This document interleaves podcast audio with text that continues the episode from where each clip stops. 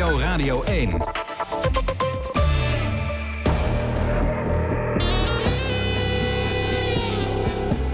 Argos. Onderzoeksjournalistiek van Human en de VPRO. Erik Arends. Goedemiddag en welkom bij Argos. Straks hoort u of de overheid iets geleerd heeft van de toeslagenaffaire. En of ze nog steeds verboden gegevens gebruikt om te voorspellen of u en ik frauderen. U hoort straks de details, maar argwanend als u bent, kunt u het antwoord vast al wel raden. Maar eerst iets heel anders. Fotograaf Eddy van Wessel vertrok twee weken geleden opnieuw naar Oekraïne, waar hij een audiodagboek voor ons bijhoudt. Vorige week hoorde u deel 1. Maar voor deel 2 trok hij afgelopen week in de richting van Zaporizhia, ten noordwesten van Mariupol. U hoort een bijdrage van Ellen van den Berg. En ik wil jullie toch nog even uh, meenemen naar de 30ste uh, die dag. Dat was ook in Kharkiv. Het dorpje Ruska Lozava werd bevrijd. Of althans, de Russen werden daar weggedreven, waardoor de, de, de burgers uiteindelijk de stad uit konden. En deze mensen hebben wekenlang onder de funderingen van hun huizen geleefd of in de kelders. En, en deze mensen kwamen in, nou ja, grote getalen wil ik niet zeggen, maar enkele honderden kwamen in autootjes uh, uh, waarbij de een de ander sleepte, kwamen die dat, dat stadje uitgereden. En ja, daar zag je echt wel hartverscheurende tafereelen. Een vrouw die in een oude lada zit waar de ramen voor het grootste deel uit liggen. Dus hij heeft daar een gordijntje voor gespannen. Deze vrouw was eigenlijk volledig uitdrukkingsloos. Je zag echt dat alle emotie van haar afgegleden was. En op de achterbank zat een uh, Duitse herdershond uh, in een, raam die er half uit lag, maar die werd blijkbaar door zo'n zo'n soort verduisteringsfolie bij elkaar gehouden. En die hond die zat eigenlijk in, in dolle paniek naar buiten te kijken. En die gaf eigenlijk alles, volgens mij, weer wat die vrouw verborgen probeerde te houden. De totale paniek die misschien, dat misschien het, het overleven in zo'n kelder wel met zich meebrengt. Uh, en je ziet ook mensen die uitzinnig uh, blij zijn en elkaar uh, huilend in de armen vliegen. En, en een oma die haar kleinzoon bijna tot, tot moes knijpt. En dan jongetjes, ja, die, die, zoals jongetjes soms kunnen kijken van, nou ja, moet dat nou oma? En die keek zo van zich af. En oma die kneep hem helemaal fijn. En de traan in de ogen. Uh, echt zo'n zo'n mooie babushka met zo'n zo'n hoofddoek op. Uh, zo'n harde werker. Zo'n harde werkster. Ja. Um, ja, de dag daarna was eigenlijk was, was een, hele, een hele wrange dag. De dag begon, ik trok op met een, een ambulance. En deze gingen naar een, een raketmelding toe, een, een granaatinslag. En daar lag lag het lichaam van, van, van Svetlana. Svetlana was een vrouw die was naar de markt gegaan. En die had wat boodschapjes gedaan. En op de terugweg kwam het, uh, het luchtalarm. Maar ze kon, ja, ze kon nergens heen.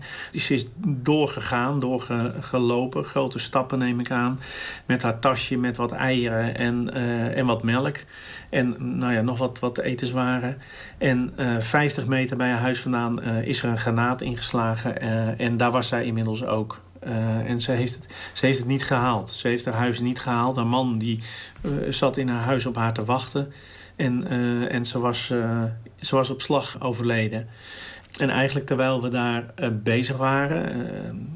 ja, haar lichaam werd gerangschikt... zodat hij in, een, in, in zo'n zwarte zak past. En die zak wordt dichtgezipt. En dan ineens is het een, een anoniem Dan, dan verdwijnt de persoonlijkheid van zo iemand die daar lag.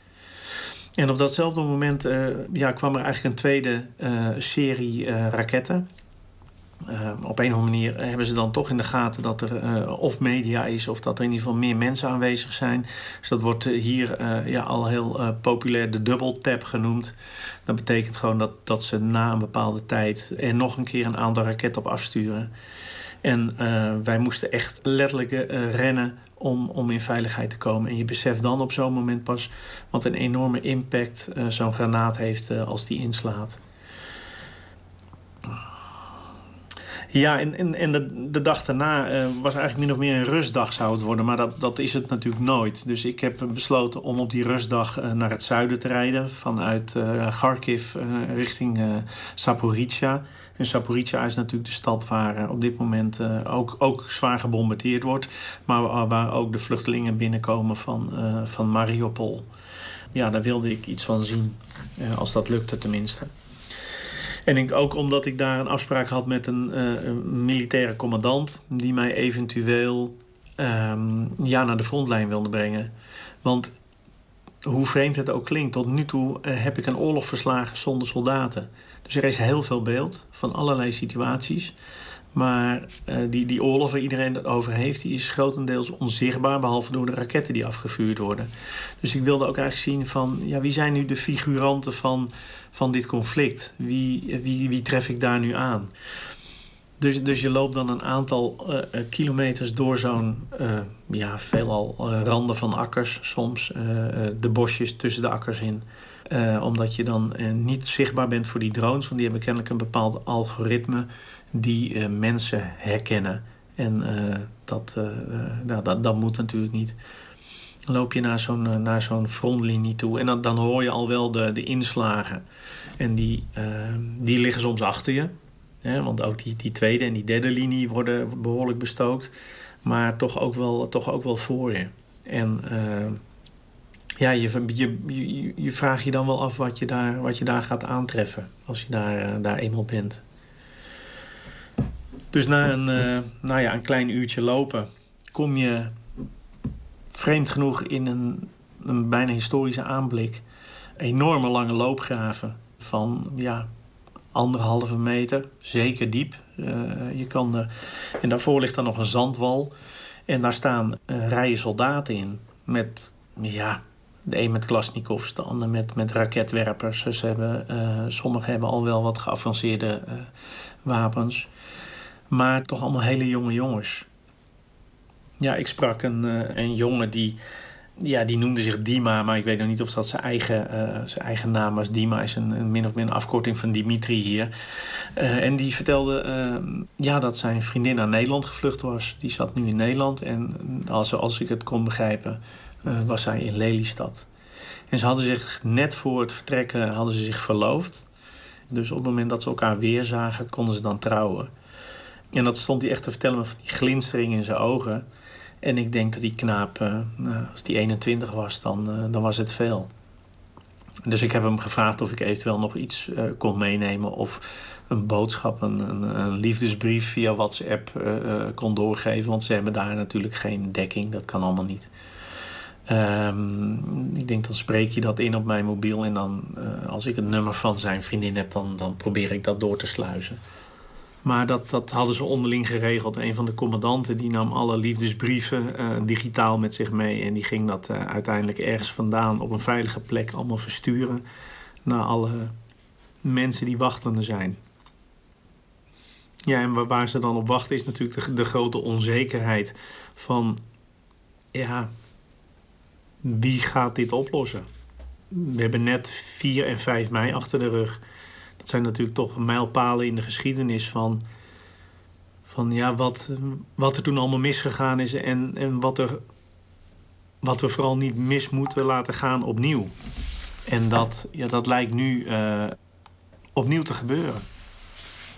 En gelukkig, toen ik er was, waren er uh, vrijwel geen inslagen. Uh, maar je ziet echt dat, dat uh, ze in die, zelfs in die loopgraven nog in de zijwanden kuilen graven, uh, zich verder, dat ze echt in die wanden zich helemaal ingraven om te slapen. En dat heeft met name te maken met de clusterbommen die worden afgeschoten.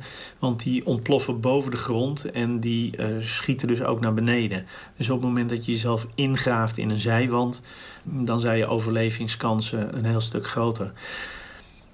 En ik vroeg aan een van die jongens die daar heftig stond te scheppen... ja, waarom doe je dit? En toen, uh, toen zei hij heel uh, laconiek... ja, omdat ik dit uh, wil overleven. Dan kom je daarna weer, weer terug in het stadje... waar je ja, dan bij het ziekenhuis terechtkomt. En in het ziekenhuis ligt er op dat moment een, een, een man... die is ja, recent binnengebracht. Een, een, eh, een burger, een boer, die aan het vissen was bij zijn meer. En blijkbaar is hij door een drone opgemerkt. En is er een, een, granaat op hem afgevuurd.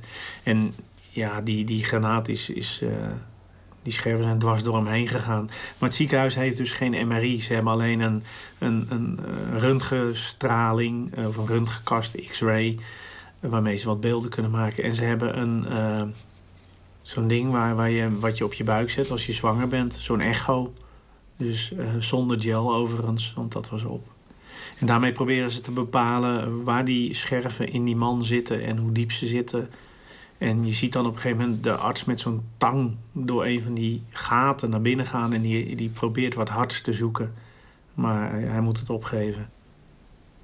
Ja, dat was een heel triest, heel triest einde van, uh, van die dag. Ja. Tot zover deel 2 van het audiodagboek van Eddy van Wessel. De foto's waar Van Wessel zojuist over vertelde, die zijn zoals altijd te zien op onze site argosonderzoekt.nl.